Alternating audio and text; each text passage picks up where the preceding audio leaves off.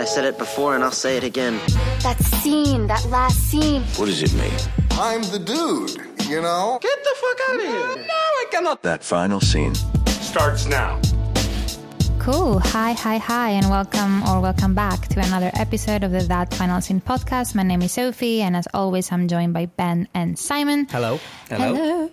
So today we have a special episode for you guys. I know many of you have been asking for our review on Jordan Peele's Nope, so we're about to deliver the goods because oh boy, all of us have thoughts on that film. But because we actually got to see the film together, we didn't want to have the conversation on our own. We wanted to have someone to sense check uh, our reactions here, which is why we will be joined by a dear friend of the podcast, my online bestie, Tim, also known as Comedian of Cinema on Instagram, YouTube, and TikTok, who also runs his uh, own podcast, How's It Going to End? So do make sure to check him out. We will also be talking about films that were ruined by their endings. What is one movie ending you could rewrite and how? So I'm really excited to talk about some of your responses as well. And also, uh, have to say, see how my community's responses differ to Tim's followers. So this is going to be really, really fun. Anything else you want to add before we jump into our conversation with Tim? Major spoilers for Nope, but yeah, Yes. I think that's about it. Yes, we're terrible at yeah, warnings with this Yeah. one. Uh, great. The only other thing we want to give you a heads up is that we will be taking a short break as I'm off to Crete for a couple of weeks to spend some time with the family. And uh, that said, we'll be back in about a month or so. I want to say mid September Mid-September time, yeah. with an iconic final scene double bill, Blade Runner, and Blade Runner 2049. I feel like I've told you guys. If I haven't, then you have to. You Yeah. have more than a month to watch. Yeah. It's the 40th anniversary of Blade Runner, and you know I love a good anniversary. So, as always, if you find yourself enjoying this episode, please share it with a friend, ideally someone who knows who Jordan Peele is. And now, without further ado, let's dive right in. What's this? It's a movie. No! No, I liked it. No! Can I say something? No! I don't get it. What don't you get about it? So yeah, thank you so much for having us and for joining us. It's funny Thank because you for having me we and joining me. Yeah. So is this like a mutual thing? That's Are we, the thing. We, we all in each other's podcast then? yes, we're both host and guest at the same time. Right. It's very. This is very Inception. It's very Inception. It's very meta. I get to make mine sound infinitely smarter by not having just my American, you know, fucking this and shit that, and you know. And our sound it gets to sound much more cooler. I feel I, like. I, I think you're being too kind saying we sound educated. That's way too kind. I also get to benefit from the structure you guys use and and go, okay, yeah, you know that, that that's that's a lot, you know, that's just better quality to be able to divide the episode into parts, and then that way you don't rant for twenty minutes on whatever the. Fuck. I don't know. Maybe that's what we get into today. How many times have I been on your podcast? Two or three? I think three. I think it's three, I think it's yeah it's three now yeah um, but for those who haven't listened to to these episodes um, just so we can do like a quick intros maybe because I I know you yeah, yeah. Um, I have been running the Instagram page that final scene for over four years now and I'm currently playing around with TikTok and YouTube as well but the most exciting update over the past year has been this podcast, obviously, which has been an extension of the page. And I'm blessed to be doing it with these two, Ben and Simon. So, yeah, I feel like I'm putting you on the spot. You guys need to introduce yourselves. Well, I'm Ben, and that's Simon. No, but how do you like, give us give us the, give the origin story? Give the origin story. oh, okay. You go for that, Simon. You're the one who ties us all together. Oh, well, Tim, Timothy. uh, Sophie and I used to work together when sh so she just moved, she moved to London from Greece in what 2016. 16, two weeks before Brexit. and yeah, Good times, good times. um, that was what swayed the vote actually, and um, and we started working together at a very questionable startup called Emoticast, and Sophie was social media director, head of Everything. ponchoing. And then, uh, and then the whole startup collapsed because there was some embezzling and all sorts of other shenanigans going on. And uh, and we stayed friends ever since. And, and I think then Sophie started the Instagram account. That final scene. That final scene. And then uh, we kind of went our separate ways a bit and like I'd noticed that she was doing really well with it, and I'd been thinking, oh, it'd be great to do a podcast. Um, and what are the what a perfect way to do it through that type of um, approach. And then Ben and I were in the pub about six months ago or whatever, and, we, and I was telling him about this podcast or something, or you told, telling me about listening to a podcast, and it turned out it was Sophie's podcast. Well, I had. I mean, it was Sophie's um, Instagram page. Yeah, I had said I was like, I really want to get into podcasting, and I'm thinking of some ideas. And I was like, I actually followed this Instagram page called That Final Scene, and I really think there's a great idea in there. And Simon just goes, "Oh, Sophie's podcast." I was like, I mean, Instagram page. Yeah, or sorry, Sophie's Instagram page. I was like, "Who's who's Sophie?" At that point, I didn't know who Sophie was, and yeah, and then we had like a conversation, some beers, and then about two months later, we said, "Okay, let's sit down and actually get in front of these microphones and start recording." I mean, that's that's fucking awesome to have that like perfect trio kind of meet over just the just the Instagram page. It's a cute story, and I also feel like we have different perspectives in a way. And I think this is what makes a podcast work because we all come from very different backgrounds and we all have very different movie tastes and you know TV tastes as well. Which I mean, I feel like people can tell by now. Uh, but why don't you give an intro to our listeners? Like, who who are you? How would you yeah define you know your podcast and like your your page? Obviously, hundred k followers. What's the journey so far? Uh, I, I I started my my page. Oh God, I think 2017. Took a while to, until now. I t- I started 2017, and it was very much not the kind of I wanted to. I was a part of something else, like another Instagram page. You know, it was very much like I would put something up and be proud of it, and then like it would get bogged down by a bunch of other things. And I was like, you know what? No, I can just maybe you know I was. I think I was in my second semester of college, and I was like, I can you know do college work and also post on Instagram every now and then. And then I did, and after a while, I started like just garn- garnering a following, and I was all right. Well, start focusing on your stuff, maybe on something you're more interested in. I, I had started majoring in film studies and then screenwriting and as a focus, and it just got more, you know, more. I think that's how it grew easier was was posting more about my interest rather than what I thought, you know, would would be popular to post on Instagram. And then uh, the podcast was more of like I had started I had started my YouTube page in 2020 in January, and I had did like three reviews. I did I reviewed 1917, The Witcher, and Birds of Prey. I had this this weird like you know uh, uh, studio apartment where I was just making these videos against the real like a, like a green paneled wall. It was like really not. I had my I had one of those lapel mics. I put on a, a wooden spoon right out right out of frame of the camera, and it was just you know it was it was all right. And then the pandemic uh, hit, and I didn't get to see any movies that year. And I had planned out like on a calendar a year of reviews I wanted to post and all that. So then of just a year of no creativity of, of, of at all stemmed into January of 2021. I bought.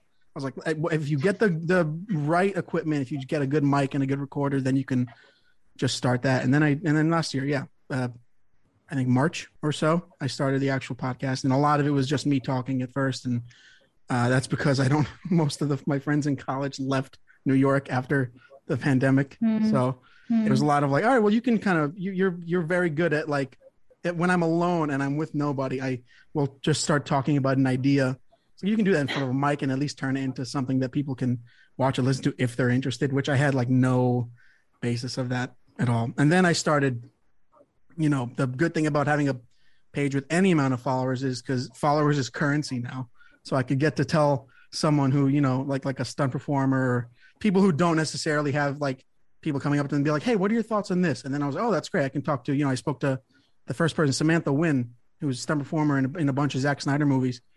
Um, and that was, and that just started. I was like, oh, I can actually reach out to people and talk to them about projects they've been in, what they're working on now. And, and then I started talking. I think you were the first or one of the first people like that I haven't that I didn't know who who you were. Like we followed each other for a while, and then I was like, I like the stuff she's posting. It's really interesting. I love the idea of analyzing a final scene and a final moment.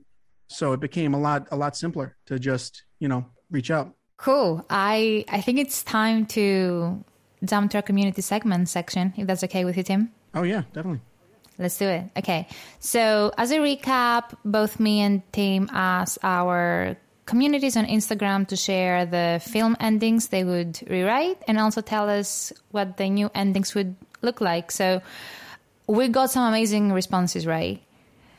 Tim, do you want to start? So I, since I've never done that Go on. before, the, the, the dual post, so I was getting a lot of Mm. you know, notifications of responding to people, and you'd be like, "I love that," and then I'd check their comment, I'd be like, "It's fucking awful. Why would you do a Heat two where De Niro still lives, and then it's just the same as the first movie again. There were some that I was like, "That's an interesting take I never thought of."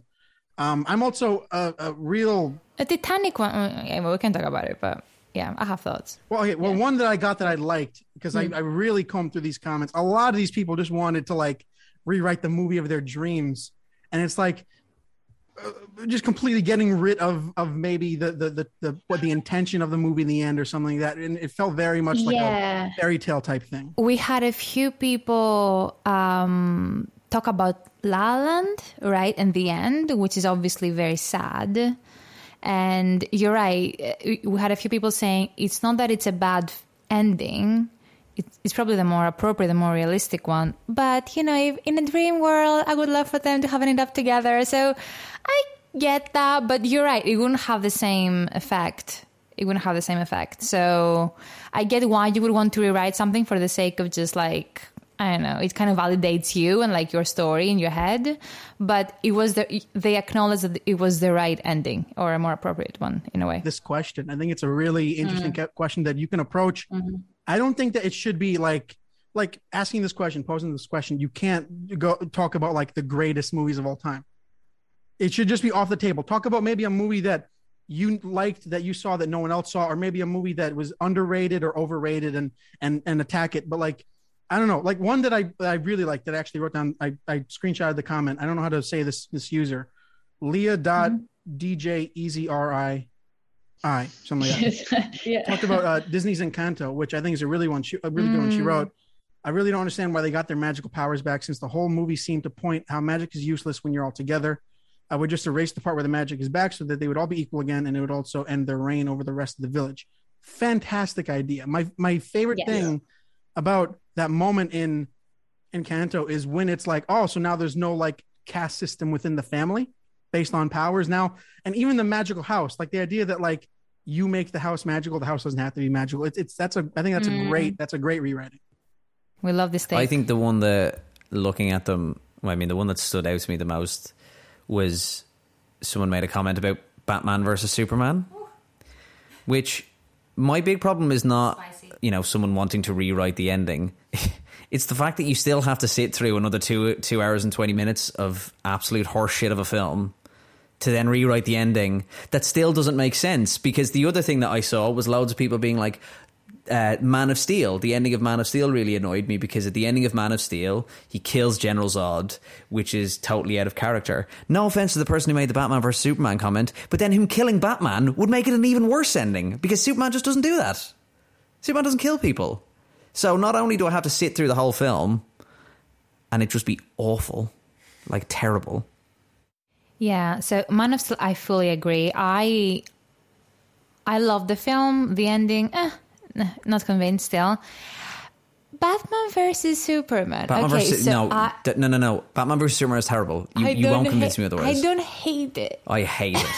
I I that and Justice League. I Justice League is like another level. Like it, it's just, a, it's just, un, yeah, It- yeah. It's a it's a film where the like thing that makes them stop hating one another is that their moms have the same name. Mm-hmm. What the fuck are you talking about? How stupid is that? Martha. Oh my god! Like, it's it's a piss take. It genuinely feels like it was written by. At the end of it feels like it was written by a five year old. And it was a bad ending aligned. to a terrible film. Don't rewrite it. Just burn it. Don't watch it. hard retweet hard retweet which brings me to another comment that uh, speaking of superhero films thor someone said thor love and thunder makes no sense the fi- that final scene is set up to save jane baffling and I respond to that comment as being like the whole film needs to be rewritten, like the whole film, like not just the ending. Uh, we haven't talked about Thor four properly, which is fine because I don't want to spend too much. Um, I don't want to give that film any airtime. But yeah, just like cancel it, burn it to the ground altogether. What about you, side? Did you find any good ones? I actually found it quite hard to think of these because I think that if you want to rewrite the final scene, you probably didn't like the film that much in the first place. Therefore, well, that's what I was thinking. So I was like, well, I probably didn't. or the care about ending you know the, like there is a i mean i hear that question quite a lot um, in a different way as in what was one film that was ruined by its ending Because you see, I mean, you, I mean, I have had that experience quite a few times where I loved the film up until the end. Was like, what the fuck? Well, the film that I thought of, which is a bit of a silly answer, really, is the end to the Richard, Richard Curtis film, Four Weddings and a Funeral, where there's a, a line so laden with cheese, it almost destroys the entire film. And it's where Hugh Grant, Hugh Grant's character Charles, I think he's called in it. Uh, he his the love interest comes to the front door of the house that he's at, and it's pouring with rain outside, and um, and Hugh goes out to talk to her, and it's like Hollywood rain. It's like ridiculous amounts of water coming down, and she does this line where she's like. Is it raining? I hadn't noticed, and it's like, oh my god, it's terrible. So yeah, I guess that's that's like one, an example of a line that takes you out of a film straight away. Even though the level of cheese in those Richard Curtis films is high, that was like Gouda or something. I don't know, Stilton. It was like another level. So yeah, that's my answer. But I, I think I found it hard to think of one because films where I hate because for me, like as much as you can debate endings of films and stuff, for me the film is a piece of art that the director and the writer and all the people made it intended. So they're not meant to be tinkered with. That's you got to take them as they are. I'm not sure. And if if I hated the ending, I probably would not be a fan of the film. So therefore, I wouldn't remember it and be that interested. Okay, but what about films that have? I mean, if you look back at certain films like Gone with the Wind, which is a very, like it's an incredibly racist film.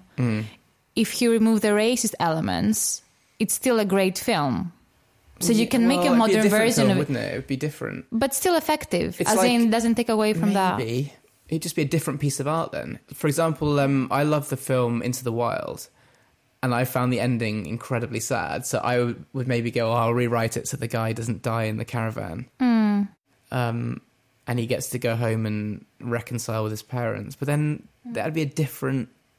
Yeah, which is why it's a hypothetical question. Like, if you Yeah. could rewrite something and Yeah. kind of make it to, your to own. rectify it. yeah, not not in a way to rectify it, like reimagine it. Like, and there are so many like in the concept of remake. Sometimes they do change the ending, right? Remakes, and there have been some mm. not doesn't happen very Because often. e- but even if I know I'm watching a film where the ending's been focus grouped to death, and you know it's been sort of researched, and they've they're just going for maximum box office hit, I don't care. I, I just judge the film Yeah. as I find it, Sure. and yeah, I, that's valid. yeah.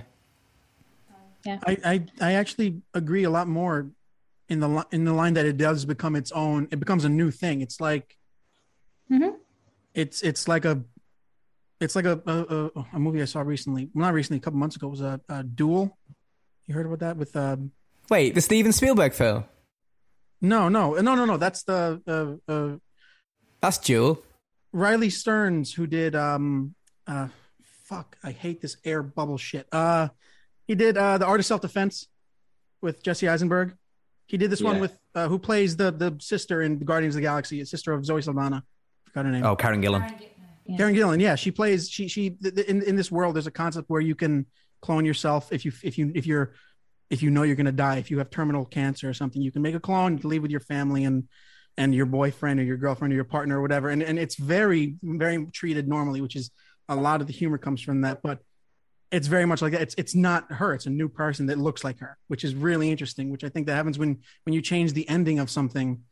Uh, you have to rewrite the DNA the DNA of it. Like say you change the ending of I'm going to use my my least favorite example again. And to change the ending of Heat, you have to change the characters of of McCauley Yeah. and and um and Pacino's character because their whole point of their characters is that it's all they do is is rob banks and catch people who rob banks. That's that's who they are. There's nothing more to them because they're at the end of their lines. I'm I'm reading uh, uh Heat 2 which which Michael Mann recently uh, released and it follows um Val Kilmer's character because he's still alive at the end of Heat and it's and but at the same time it touches back on uh 1980s um De Niro and and Val Kilmer and all that which is I think is a great idea if you want to do a sequel without using without ruining the the the com- the culmination of you know Pacino or De Niro not going back to jail which you know he's that's his one thing is he he's not going to go back and he'll never bend in that way which is a great character defining moment so if you keep it going on, it just seems like you're delaying the inevitable. So when it comes to to, to, to changing anything like that, I do like the idea of changing a, a final moment or a final scene because I think when I when people hear changing the ending, they think like rewriting the third act. Maybe this is probably one that you guys have heard. Uh, in the end of Scorsese's The Departed, the fucking Mhm. rat goes along the railing. Get rid of it. Yeah. We get it, Scorsese. You lose Yes. all sense of like the impactful moment of silent Wahlberg in the apartment, and that's it. And then you, it's like we get it. The rat's there. That's what I would completely take out. That's that's smart actually because there we're talking about three billboards earlier Ben Yeah. when like some we find that some films may potentially end a scene too early or a scene too late so it's that kind of like tweak Yeah. that you could make in a way to just make the impact a lot more yeah effective I think the depart the departed was one of the comments on the post as well. Someone mentioned that. Uh, someone mentioned that. Yeah, it's a good spot.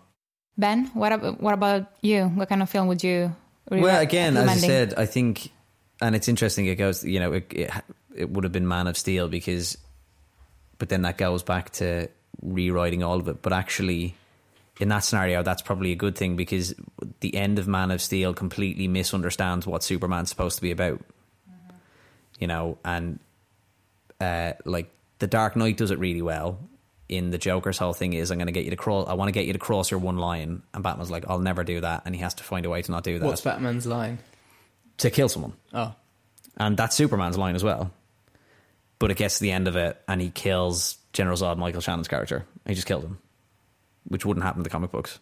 And it's that the reason I don't like that and the reason I would change that is because doing that completely misinterprets what Superman's about. Mm-hmm. But I'd like to take what you just said and then apply it to your favorite movie franchise of all time, James Bond, and ask you about the final scene of the most recent James Bond, where they break the rule that James Bond never dies. Perfect. Had to be done. Because they needed to change it. Yeah, Bond needed to be Bond needs to be shaken up, and I like Well, the fact that they did that. dead. He's not shaken up. He's dead. Yeah, and but I think uh, Ben was referring to the moral line that is Yeah. it's not like Yeah, but there was a moral Bond doesn't have a moral line in not dying Well- there is an immoral line in not dying I think there is a difference between a th- like like a, a thematic line and a moral line, which I think is it's a great conversation because there's the idea of Hmm. you have a character that at this point, Batman, Superman, James Bond, they're more than characters. They are they're they are man like manifestations of of of decades of stories and and feelings and and interpretations. So I think that's really interesting when you well I also love No Time to Die. I think No Time to Die somehow is one of the only movies that benefited from 3 years of delays. When it finally came out, a lot of people there was because I think a lot of movies that came out after the delays, people were like, "Okay, finally we got that over with." You know what I mean?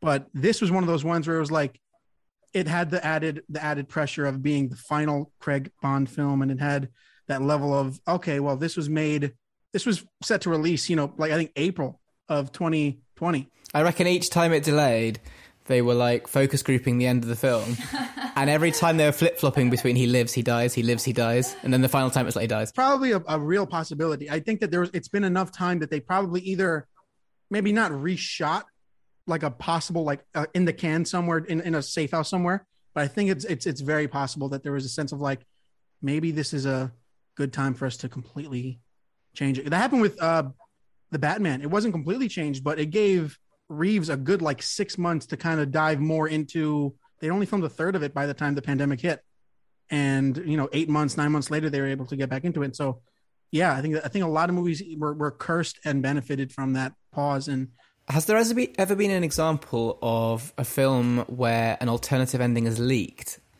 oh many times The public have found the footage. yeah I am legend they do that. get Well, out I mean yeah I am are Legend. plenty- The I'm it's on the Legend is a- DVD. like it's the Yeah. completely different ending where he doesn't die is just in the DVD because they shot I am both. legend is I mean the, the yeah it's much better it's also very much like the, the the theatrical release got poisoned by like it's 2009, and in 2009, action movies end with the, the the hero sacrifices himself or something. Yeah. and uh, it's very much it's it's also that's another thing. A lot of these fucking big popular movies lack like it's like they don't want to include any sense of subtlety or nuance in case the odd like it's very much an under an underestimation of what the audience will understand.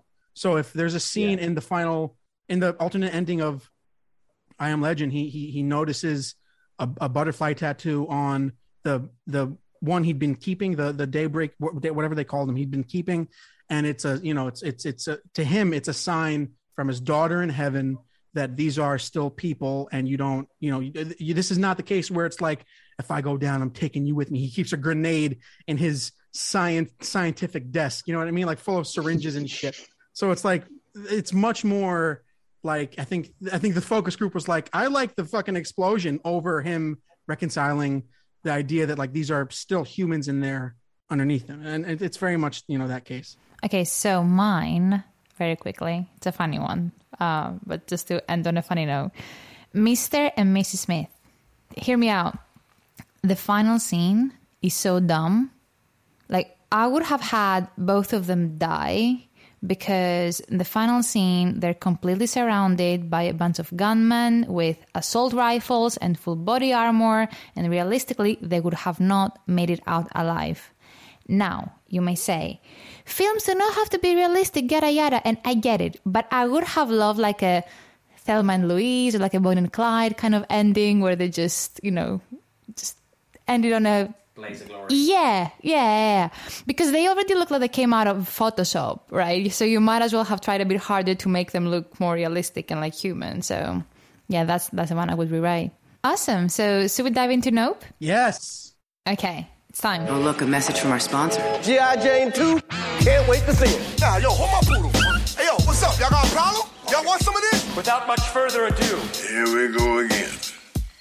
So, um, following the death of their father, right? We, um, how did he die? A falling coin or something? Yeah, coin falls from space and from goes sky. straight yeah. to his eye. Um, OJ, played by Daniel Kaluuya, and Em, Keke Palmer, they start to suspect that it might have been the result of a UFO. I think that's my understanding anyway.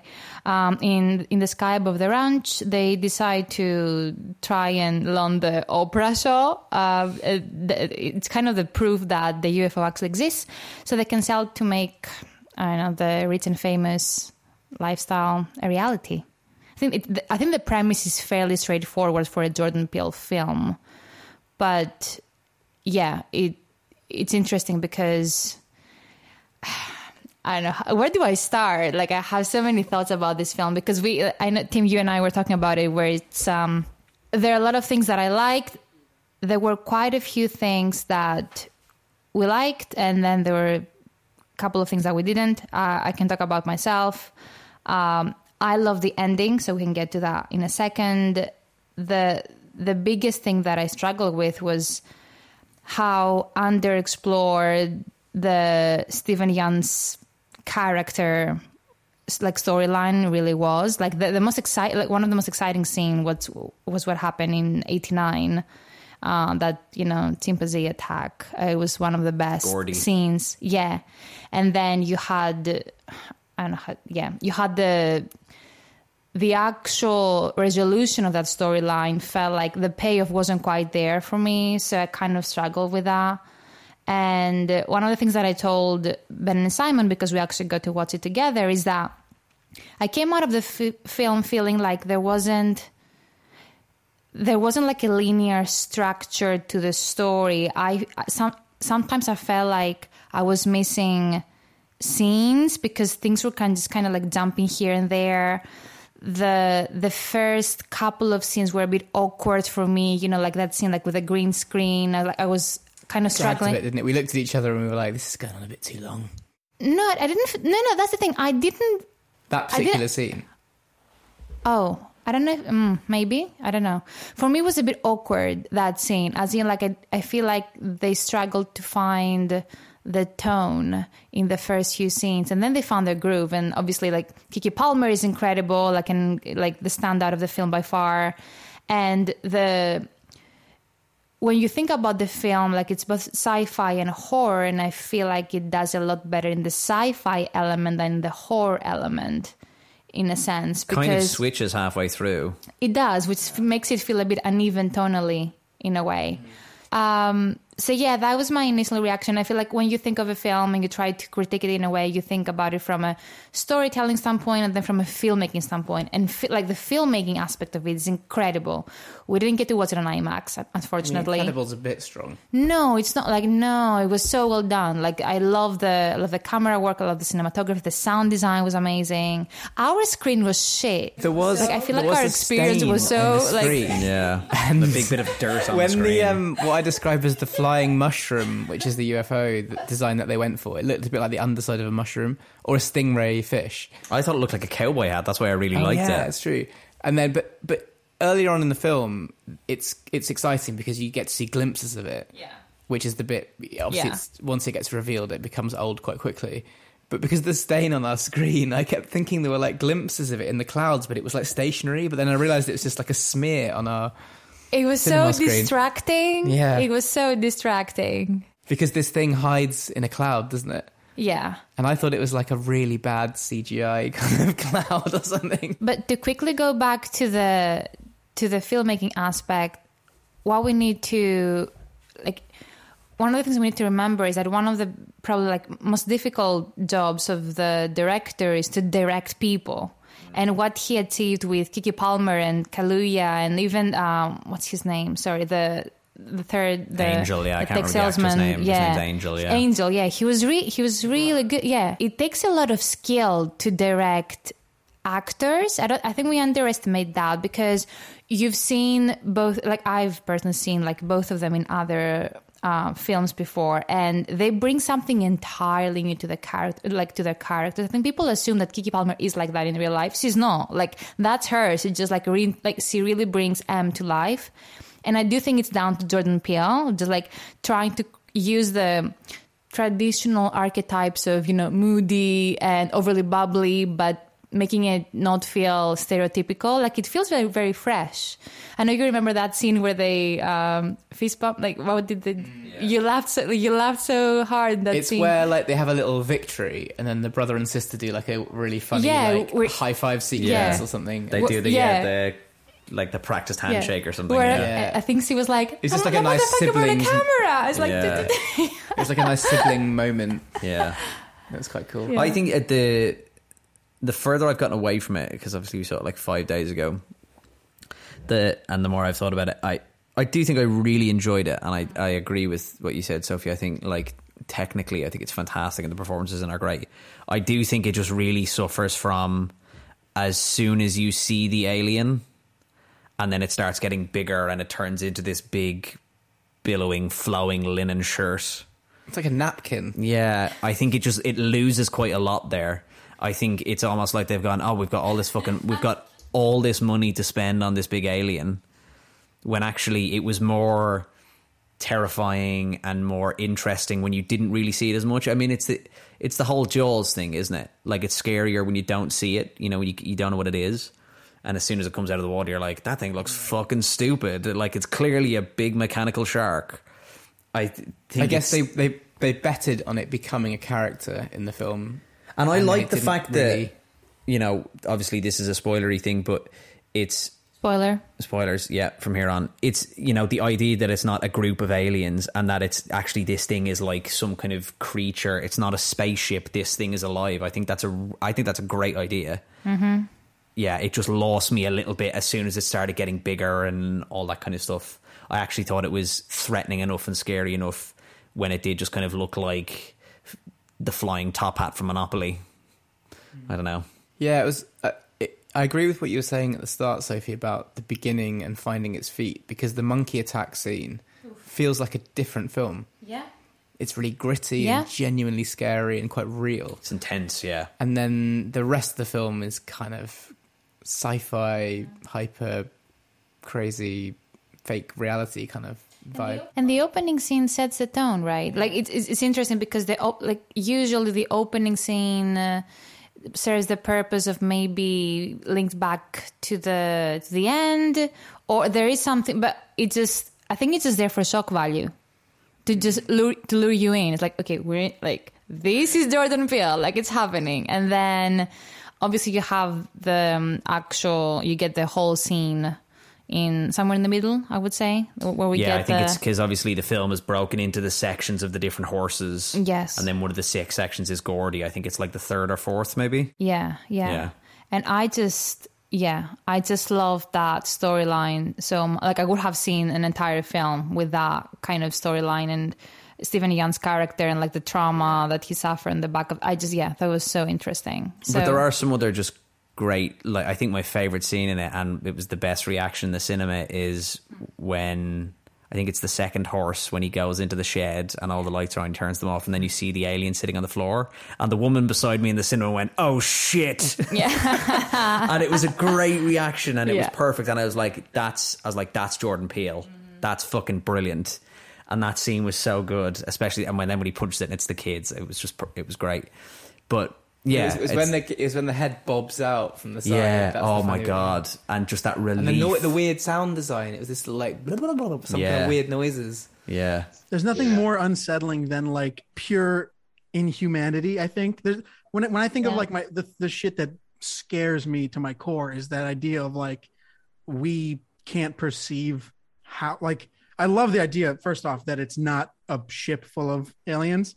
I think that's Yeah. such a great little twist to be like it's it's a it's its own animal that's hunting and that's why it moves as erratically as it does which is another aspect to like the, the fear of it. Like when we think of something taking off or flying we imagine it very singular and, and the fact that it moves as it does. And but that idea when that scene where he's in the the the horse uh uh area and they just plop out to the side it's like it's so purely inhuman in that moment or that when it cuts back and it's small and you can't see it in the light at first and then it just stands up. Yeah, yeah, and then that shot where it takes like 50 seconds until it fully starts popping its head out. Oh yeah, he's Mm-hmm. trying to he's trying to video it around the corner. Yeah, and it's just putting its head around. to let it just take its time. Before you even see like the sliver of it peeking out and then it starts it starts revealing itself.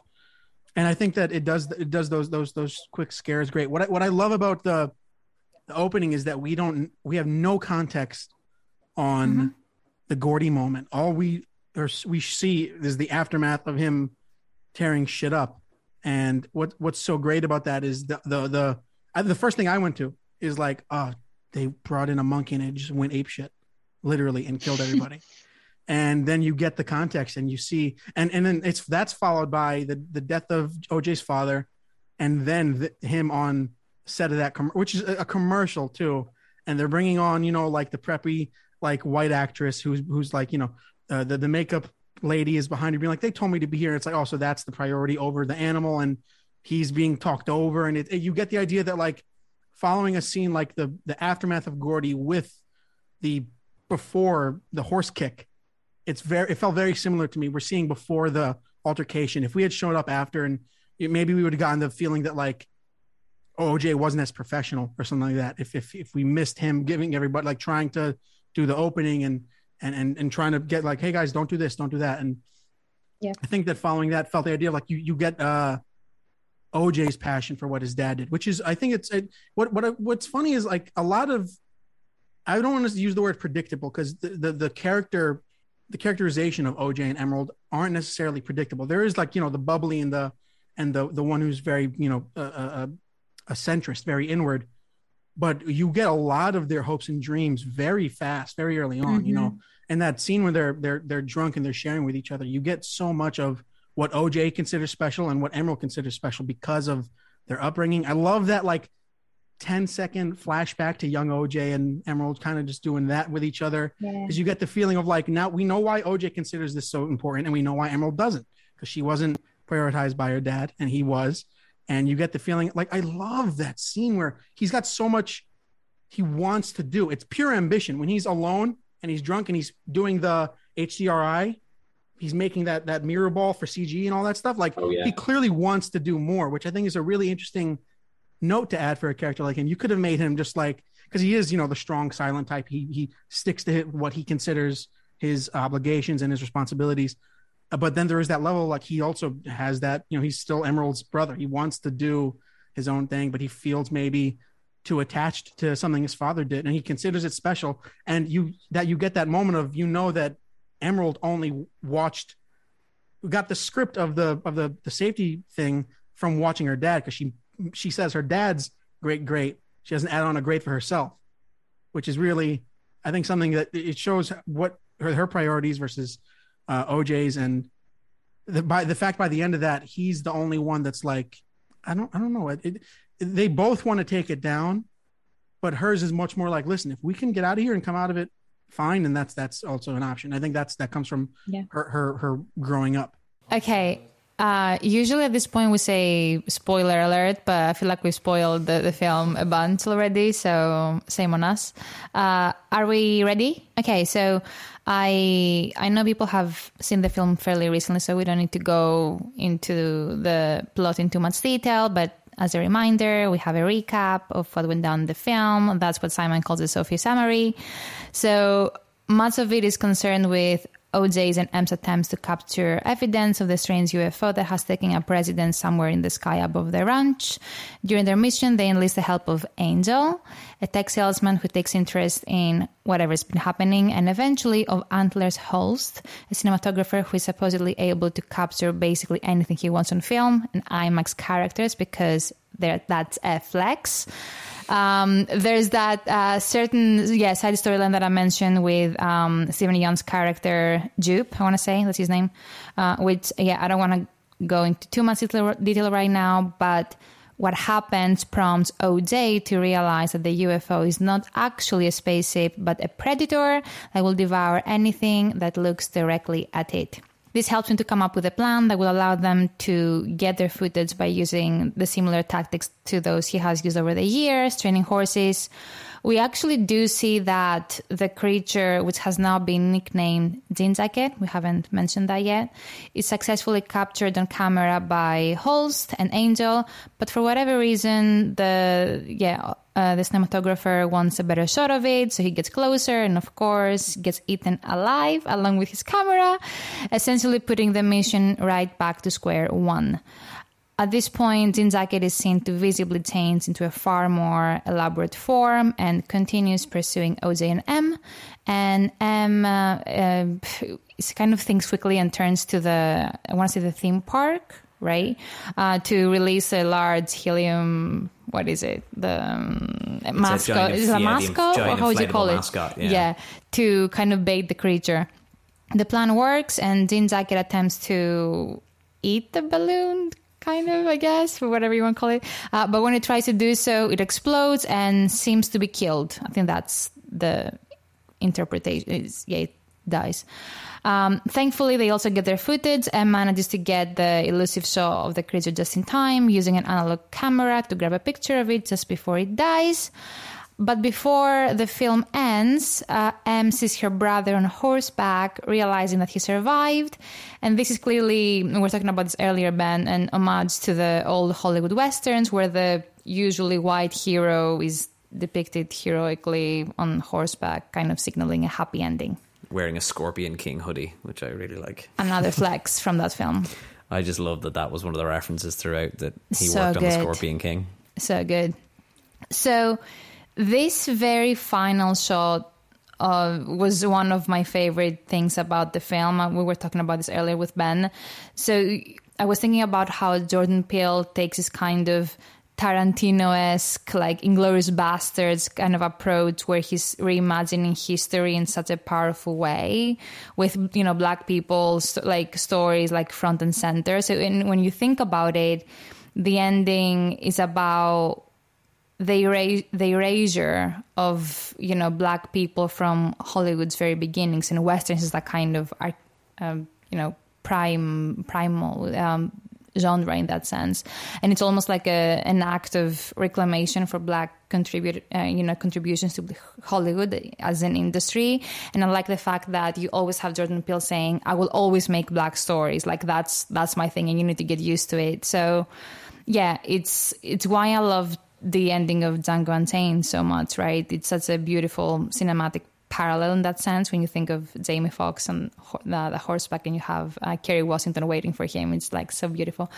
Um, yeah, what did you guys make of, that very final shot? I quite enjoyed it. I I like the fact that I feel like in a lot of movies like that, either you don't see that Daniel Kaluuya is still alive, or he is just Oh, dead. you mentioned that, yeah. Like it would just be Em just staring in the look in her eyes, and then it's kind of like make up your own mind. Does she take the photo and get rich? Is he there? Kind of thing. But actually, just goes, no, he's there. Yeah, he's alive. Of course, he's alive because he knew what to do. You know.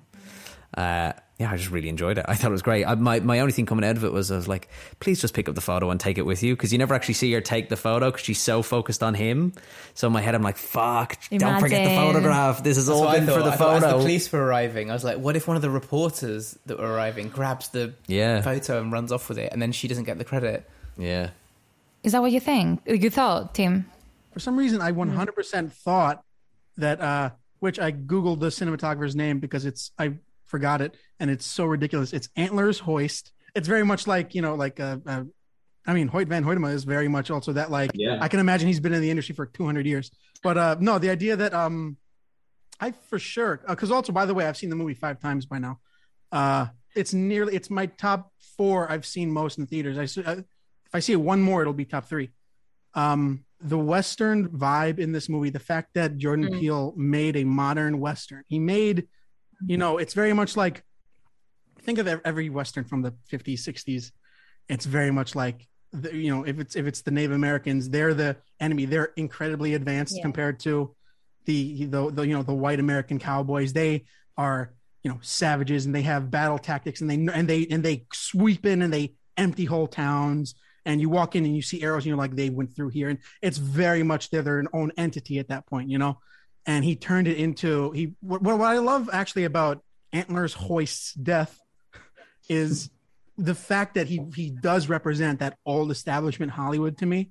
He's very much like like you know that that that that dream you're looking for it's the one i've had my whole life. The idea that he's been working in what the industry for 60 years and he hasn't gotten that perfect shot to him. Like it's it's an it's an it's a epiphany. It, it doesn't exist for him. He wants to get that golden hour shot even if it means killing him. As he's getting sucked up he's probably like i got it. And then he's okay with it's it's very it's it's the more frankly for the film it's the most cartoonish thing to me. But what i lo- what i love about it is that you then are well you you you get oj and emerald who come into with this this this not even just youthful like a severely generational difference in the idea of how they want to attack this thing. Also i was for certain that he left the role of film in when i first saw it i was like but you don't need the one up from the the photo from the well. You have his roll of film. And then after times of watching it i don't see him take out that role and switch to his other camera Yeah, he, he Angel. does. He does. Wait, there's two cameras. Yeah, but doesn't Angel keep filming? Well, that's nothing. Angel. They also Angel keeps going until it gets blown over or whatever, and maybe the the the film gets exposed to light, and, and that's part of the story, and it gets ruined or whatever. But But he's done a couple of reloads by then. yeah, that's what I mean. It's like you have something, especially you have the shot of it turning sideways with with OJ, which is such. Uh, I you I watched it in IMAX, and dude, I for a second I don't think I breathed for like like a good while. I was just watching it go by, and not to mention, uh, uh, uh, oh god, what was his name? I have it right here. Michael Abels his score. Yeah, It- the- sounds it's- the- fantastic. The, fact that it's not only just like eerie noises or or, or, or generic, you know, like anticipation thriller music. It's got that pioneer like Oregon Trail type music where you feel like there's there's a discovery happening, and you know, it's got that idea of whenever you know, uh, fucking pilgrims go over a hill and they, and they look at undiscovered America and they they're like, look at all the, the world we can take. And, you know, it, it's very much that you get that like anticipatory feeling in it where that entire chase leading to Emerald's uh, Akira slide is so, That was awesome. Yeah, the Akira slide was great. it's so, it, it, it just, it, for, I know maybe it's just because I've, I've gotten so into this movie and I've seen it. I've had the benefit of genuinely seeing it as, as many times as I've had. Uh, it's, it's an uphill, it's like a fucking roller coaster. It's an uphill ride until you get to that drop where it's like, okay, now I now I know what's going to happen. The when the when Jean Jacket opens up and it becomes this like this like like linen sheet in the wind gusts and all that, it felt very desperate. It felt like the creature was like, "This is fucking usually so easy, and these assholes won't look at me, so I'm just gonna go. I'm gonna open up." It felt like there's probably, it felt like I keep saying that Jordan Peele probably created a biology for this thing. It, it he probably has some type of sketches or something where it, it it- it shows it closed, it shows it maybe in specific situation, and then it has its full outside like. Because when the movie opens too, we go through the the mouth of it. We hear the we hear blowing wind and we hear people screaming. Yeah. And we see clouds. We're going through the mouth of it, and then it opens up to the jockey on the horse on screen. But before that, it's supposed to be you know a film's uh, uh, the projection in a theater, but it's very much the the mouth. It's like blue and green, and you're going right out of it. Um, and the fact that it, it's trying so hard, the fact that it does lose its sense of like hidden wonder, like the Jaws shark, that it represents a more modern version of you know people trying to capture thing on cameras, people trying to get the views and the clicks and the likes, and like you know uh, just to I have to bring it up just because it's uh, uh, Kaluuya recently responded too to Logan Paul being like Oh, criticizing yeah. the movie, just uh, criticizing exactly what he brings to the movie, like the fact that you know he would have been the fucking TMZ guy pulling up, being like, "Hey, bro, so here," and then he, he picks him up or whatever, whatever.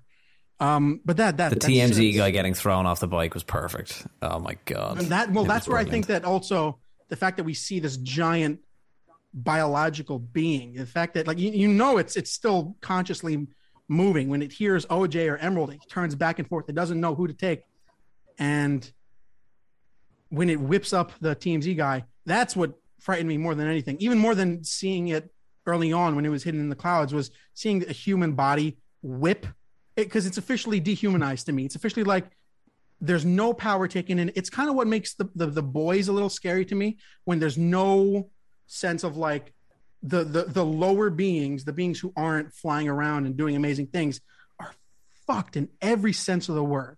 So seeing at one, at one point Emerald get picked up, and I'm like, fuck, is, is she gonna just get whipped through the air and go into this thing? And luckily she gets out of current, and and Angel gets he wraps himself in barbed wire, which is such a great. I thought fully he was gonna die, but t- let it consume him wrapped in barbed wire, and then let that fuck up his gut, its guts. I don't know. I, I've, I've watched this too many times that I think that I'm too. I need to take a step back and really analyze parts of it because I do agree that I would I would have loved to see more of the in between between the cinematographer showing up and their decision at the restaurant. I think that I feel like there's there's maybe there's a maybe I'm making I'm projecting, but it feels like there's a missing scene where they do kind of go, okay, this is this is it. We have to go back, and then they get the added bonus of which I know these it's a cartoon. I love that he noticed the fucking cloud didn't move because cinematographers are all so focused on the frame. I think that's such a great little bit that he's just standing there. He's like, that thing hasn't moved in six hours. I've been standing here for six hours and it hasn't moved. I think that's such a great little, you know, character thing. But uh, yeah, no, fuck, I'm I'm I'm in love with this fucking movie. Did you come up with anything that wasn't like what you saw in the screen that you thought that was more metaphorical in a sense? Not even the only thing for me was, as Simon said, do they get away with the picture or does it get left there? Right. And is it a thing that Em seeing that uh, OJ's alive is she realizes, oh fuck, I actually don't care about the money, and it's about family, and it's about me and OJ. You know, Dad's gone. It's about the two of us being together. I don't give a shit about the photo. The photo can stay there. Mm-hmm. Um, that was the only thing that I thought in the aftermath of it. Mm-hmm. I guess Simon, you probably thought that as well, did you? Yeah, pretty much. Yeah. I wasn't blown away by the ending. I thought it Yeah. was I but I think that's the point because I I mean what I'm interested in when I'm seeing a Jordan Peele film is intention because I think we have talked about this before like he's a very intentional filmmaker so I think we talked about Get Out in the past where like Get Out was political right? It was about racism police brutality white gaze unconscious bias conscious bias microaggressions the whole thing. And the ending drove the message about black empowerment home. And then you have us which in my opinion was very psychological. It was about identity the idea of super ego you know very freudian in a way. And with the final twist in the end the Peele wanted to provoke you he wanted to shock you right and what's different about Nope is that it's, it's enter- entertaining. I mean, that's what like that's its purpose. So Nope is delightful. It's just fun, and it's about the. If you think of the opening title card, it, it suggested it's about spectacle. I mean, that I think that was the overall message and the lengths we go as a species to create spectacle. And um, I noted this quote from Peele that kind of sums up his intention with Nope that I really liked. He said, I wanted to make a spectacle, something that would promote my favorite art form and my favorite way of watching that art form, the theatrical experience. And as I started writing the script, I started to dig into the nature of spectacle, our addiction to the spectacle, and the insidious nature of attention. So the film, which is about getting that money shot, that Oprah shot, The Oprah right, shot, is yeah. all about the relationship to the spectacle and like explored through various different characters like Angel and like Em and OJ. So you and Jupe, right? And we didn't talk about Jupe a lot. Um, so they all react very differently to to the monster, and each one of their approaches, quote unquote, represents a different attitude to spectacle. And with the final scene, and my takeaway was that Em's attitude is the one that perseveres. Like because she, I mean she's the winner in a way because she gets the money shot. Um, so that said, what I really what I really appreciate about the ending is that it didn't really tell me how to feel, which I feel like sometimes those sort of like sci-fi films can tell you how to feel. They're very prescriptive. So rather than kind of making and yeah, I like rather than making didactic claims about whether spectacle is good or bad, which I know that some filmmakers, especially when they they're in the because Peele has only made three films, so you know how some filmmakers may want to just push their vision out there as early as possible. I think he allowed me to draw my own conclusions about the characters and therefore the archetype that they may represent, which we just talked about. So yeah, I don't know. The ending did land for me, and I'm trying, like for me, the open. I'm trying to think of the opening scene as the title card, which is about the spectacle. Like it's, I think it's a Bible verse that he refers to, not the, not the, you know, opening like official opening scene. That that's the kind of closing the loop for me, the spectacle framing. So like on a conceptual, like philosophical level, I really like that. Right. So it sounds like we saw the ending again. Thanks to I Tim, so. probably. Um, Tim, thank you so much for your time. You know, I always love chatting with you, and I'm so glad you also got the chance to m- meet Ben and Simon as well. It's I've also like been listening to the to your guys' podcast every every time it drops, and I'm just so I get so part of it. Like I'll find myself talking, and and then one of you will talk because you guys are actually having a conversation, and I'll think, oh God. But yeah, no, I'm. I'm. Uh, thank you guys for coming on, and thank you for having me on. This. This is. This was really, really fun. Thank you for joining us. Thank you for having us. I think that's the. Yeah, likewise. Thanks for having us. Yeah. It's great to hang out. We'll definitely We have to do it again. We should do this again for sure. and do it live. We'll all come to New York. do it live. Oh, I mean, fuck yeah, absolutely. it's gonna happen. Like if Tim comes to London, like we're gonna Oh, book a venue, we're gonna do like a live podcast thingy, like we'll figure it out. And then I really wanna go back to New York, so it is happening. It is happening. Probably not this year, but the ambition is next year. So I'm excited. Um. All right. So where where do they find your podcast? Uh, yeah, so our our podcast is called That Final Scene, and you can find it on all streaming platforms, Spotify, Apple Podcast, uh, YouTube as well. If you're the kind of person that listens their podcast on YouTube, I think that's the thing now.